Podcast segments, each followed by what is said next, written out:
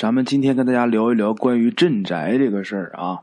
今天给咱们提供故事的这位鬼友，他有一朋友，这个朋友啊是一老板啊。这位老板呢，可以算得上是世家子弟了啊。从前清的时候啊，人家就是官宦人家。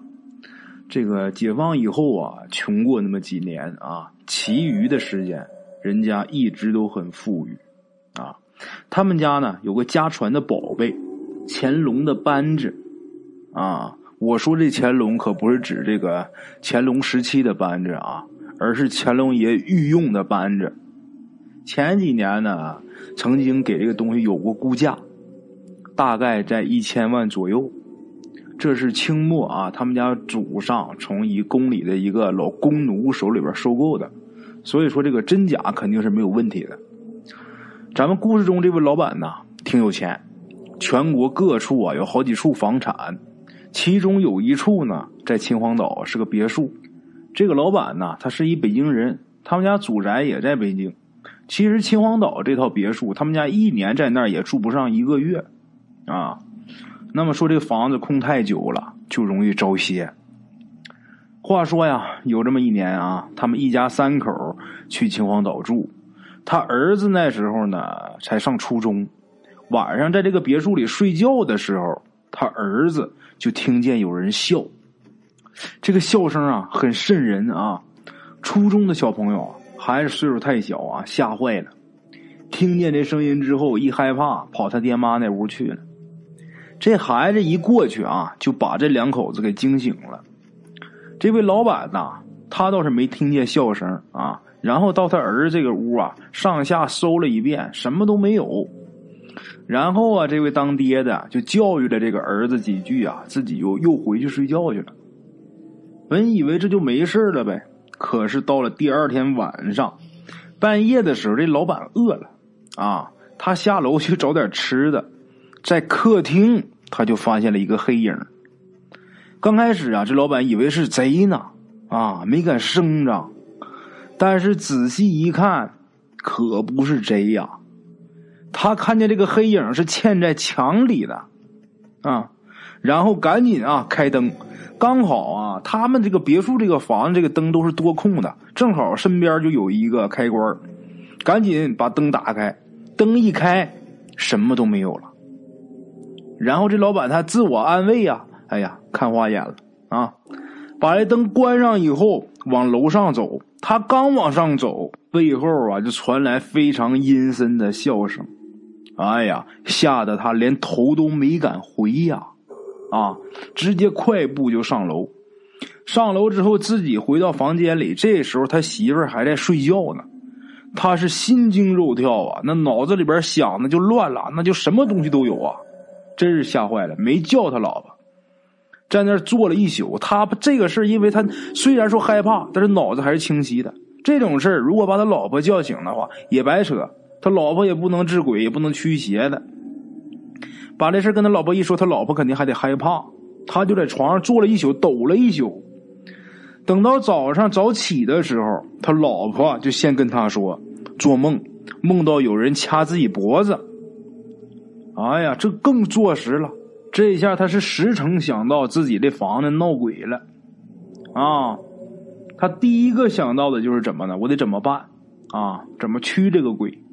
他心想啊，我们家有东西，就是乾隆爷这扳指我把这扳指拿来的话，这东西肯定能镇宅呀。第一，它是古董；第二，它本身就是玉的啊。这东西还是皇帝御用的，沾着黄气儿呢，那肯定能镇宅呀。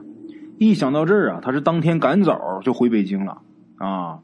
他家在北京，咱们前面说了，北京到秦皇岛就来回也就是多半天的事儿呗。把这个班子请来之后，心想这回成了，没问题了啊。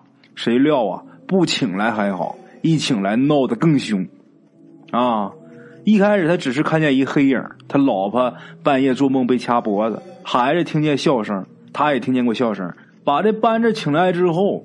他是直接就看到一个只有半边脸的鬼，就忽然间出现在他面前，啊，这下真吓坏了。他们全家人啊都知道这房里边不太平，虽然他没明说，那媳妇也不傻，孩子也不傻，是不是都知道了？这一家都不敢住了，赶紧全家回北京，啊。回到北京以后啊，他们三口人啊，这一家啊，都发了好几天的烧。前面咱说了啊，他们家挺有钱的，他这个身家啊，自然是认识很多玩灵异的人士。这其中呢，他就有一朋友，这朋友啊，就是比较厉害这么一人啊。他给他这朋友打电话啊，就让他这朋友来。他这朋友接到他电话以后啊，也赶过来了。这个时候他还在发烧呢，还在病中呢，说话也说不了太多，就是简单跟他朋友一说，就是说我那房子闹鬼啊。然后他这朋友说呀：“哎，没事小事啊，你先养病，等你好了呢，咱们去看看去啊，我到那瞅瞅去。”又养了能有这么五六天，这人是彻底的好了。好了之后，就给他的朋友打电话，就说我现在行了啊，身体利索了。这么，咱们去看看去吧。他那朋友说呀：“我呀，现在在天津呢，你先去啊，我下午过去找你。”他这个朋友啊，认识他那个别墅在哪儿。他这朋友之前也去过啊，之前去看时候是平安无事。就这么的啊，这位老板他是先去的。等到天擦黑的时候，他这朋友来了啊。他朋友进屋这一看，很惊讶，说是有鬼，还不少啊。有鬼是有鬼啊，只不过是你这房子空太久，有一些小鬼暂住，那也没你说那么凶啊。你瞧把你吓的啊。然后这老板他就不服气，他朋友说你也别跟我争啊，我先弄一手，你先看看这管用不管用啊。就这么的，他这朋友啊，就顺手啊掏从兜里边掏出一小刀，这刀不长，能有这么不到一尺长这么一刀，然后就供在他们家这个一楼这个茶几桌上了啊，就给供在那儿了。这把刀供好之后，这老板他还要说话，就八成是要说啊，我那乾隆爷搬这搁那都不管用，你这么刀能管用？他刚要说，他这朋友说你先别吵吵啊，咱们都睡觉去。这老板也就再不能说什么了。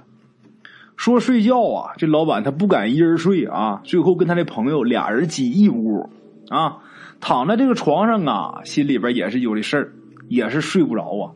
那时候才不到八点钟，这时候他那朋友就小声跟他说：“躺着别动啊，睡不着也别说话，听着，只要有动静，咱们马上就出去。”结果呢，这俩人听了一宿，什么都没有啊。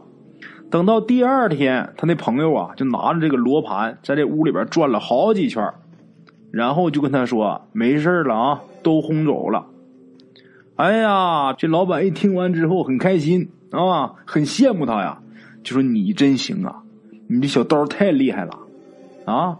你能不能把你这小刀让给我？这个价钱你随便开啊，你说个价。”然后他那朋友就说：“呀，嗨，不值什么钱。”您出的玩意儿，你要是喜欢你就拿走呗，你不用给钱，咱哥俩用不着这个啊。然后这老板还挺过意不去的啊，最后啊，他到底还是收下了。两个人啊，往回走的时候，往北京走的时候，开着车呢。然后这老板呢，就问他的朋友：“你这刀是不是练过呀？”他那朋友说：“没有啊。”那种小鬼就稍微有点年头的古董就能镇住啊！这老板说：“哦，明白了，肯定是你这刀杀气重啊，怪不得呢。”他的朋友一听他说这话啊，就说：“我听你这话音儿，你也拿东西镇过呀，还咋的？”那老板说：“是啊，玉扳指啊。”那朋友说：“你拿来我看看。”等这车到了服务区的时候。俩人停下了啊，然后这位老板他郑重其事的把这个玉扳指掏出来了，他是随身带着呢，因为见鬼之后害怕了，这东西他就没离身。他的朋友拿过来一看啊，大惊啊，这是好玉呀，现在这市面上见不着啊，而且啊，这年代比我那刀那远的多了，何况这刀它是铜的，这是玉呀，玉本身就能辟邪呀。怎么？你拿这个镇没镇住吗？然后老板说：“是啊。”老板就问他说：“你这刀是谁的呢？”然后他这位朋友告诉他：“刀是我的呀，不是我，不是那意思，我是问你呀，这刀原来主人是谁？”哦，一小武官的。然后这老板纳闷半天呐，你小武官的刀能镇宅，我这是乾隆爷的呀，皇上的扳指啊，怎么没用呢？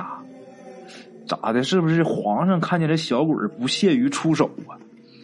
他这朋友一听啊，乐了啊，乾隆的，哼，哼 那是镇不住。老板就问：怎么呢？乾隆的怎么镇不住呢？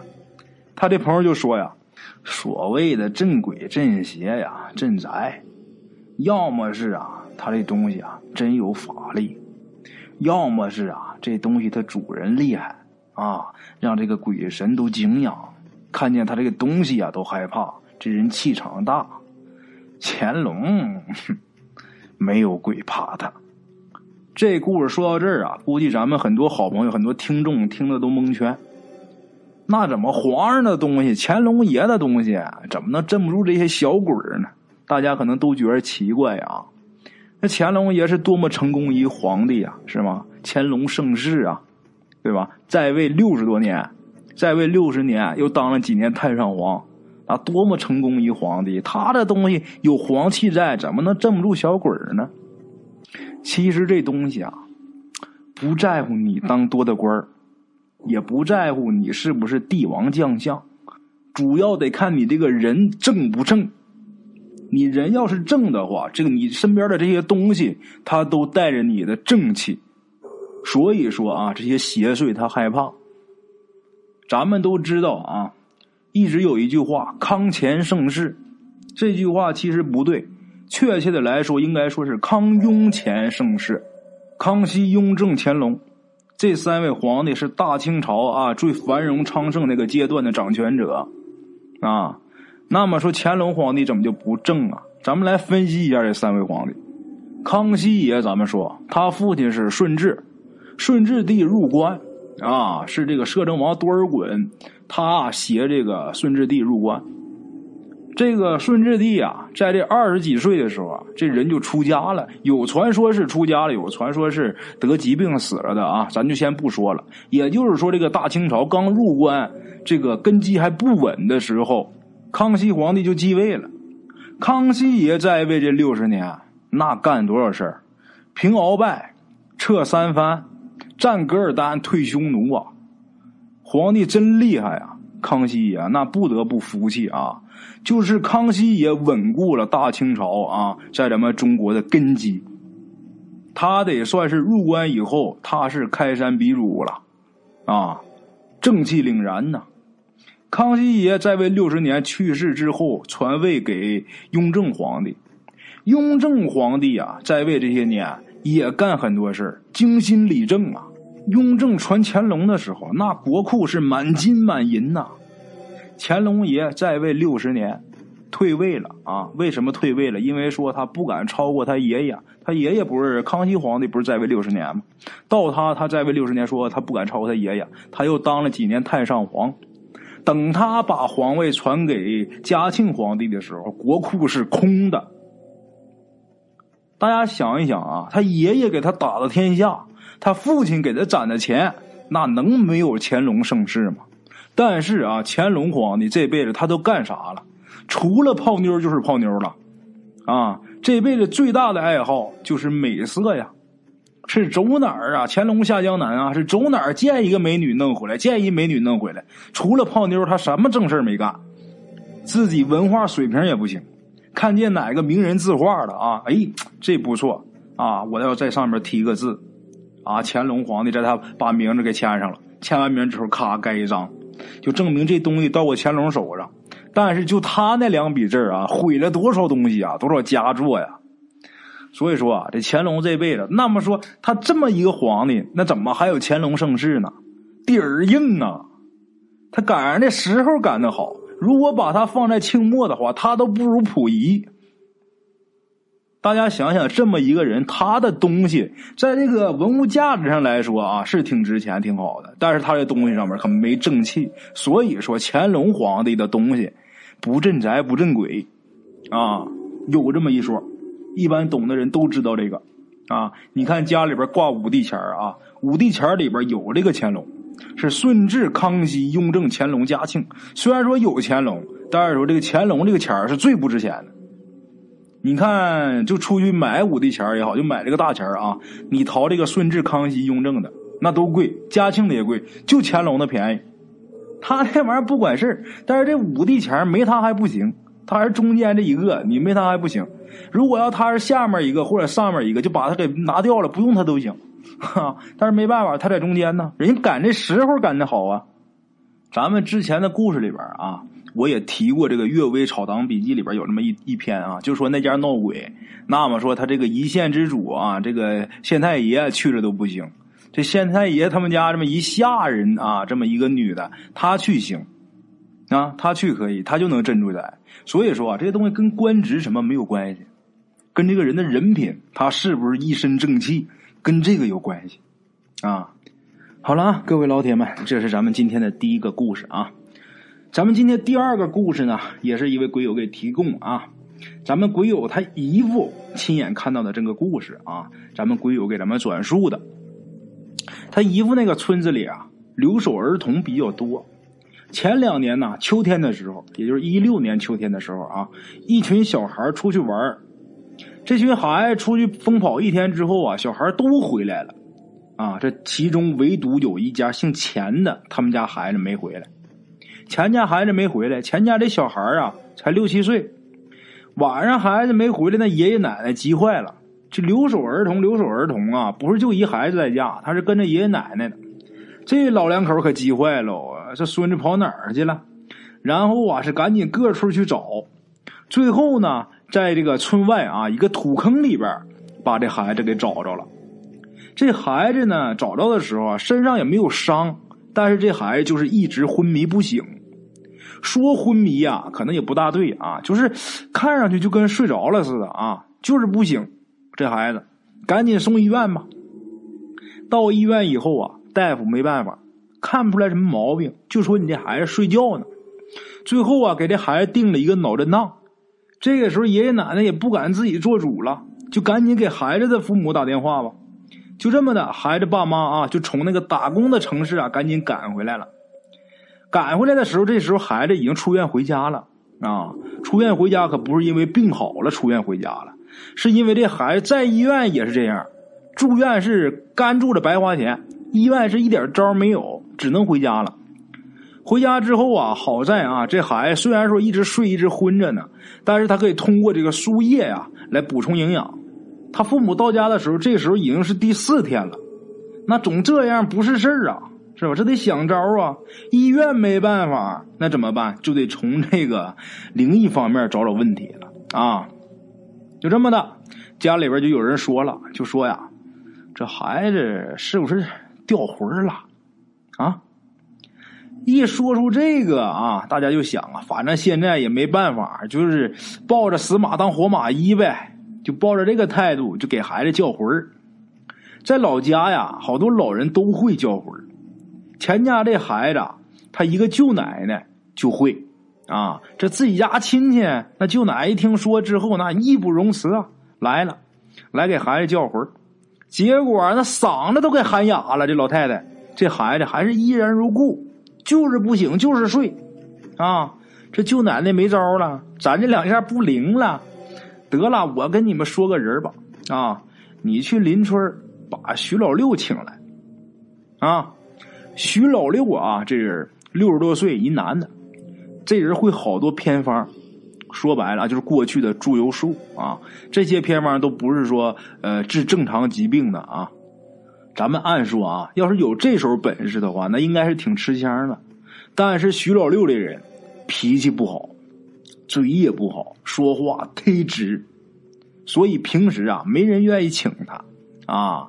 他你说他会这门手艺啊，还一点都不吃香，没人愿意搭理他。但是这一次啊，是实在没办法，只能把他请来了啊。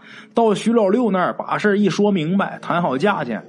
徐老六来了之后一看，徐老六第一句话就说：“你们家大人缺大德了。”你们家大人缺德了，孩子才招鬼。要说缺什么德，这徐老六可说不出来。但是他可认为，既然孩子招鬼了，必然是大人缺大德。你要不是大人缺德，孩子不至于这样。哎呀，他这一番话说出来之后啊，他刚一到这就弄得人家主家这一家都挺不高兴的啊。但是为了孩子啊，谁也不敢说什么。这他他他他就那嘴爱说啥说啥了。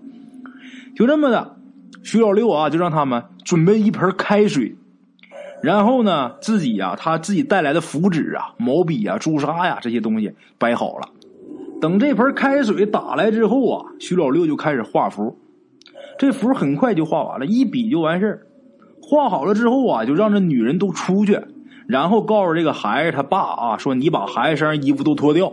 先生说让女人都先出去，这些女人们就纷纷都往外走。那天他们家聚的人很多，就本家很多人往出走。这些女的中啊，其中这个孩子他母亲还有孩子的奶奶和姥姥就担心，这仨女的呢就蹭着不想走，然后就想问问啊，就说想问问这个至亲可不可以在这看一看，想要问，但是还没等他三个说出口呢，孩子的一个小婶儿嘴快。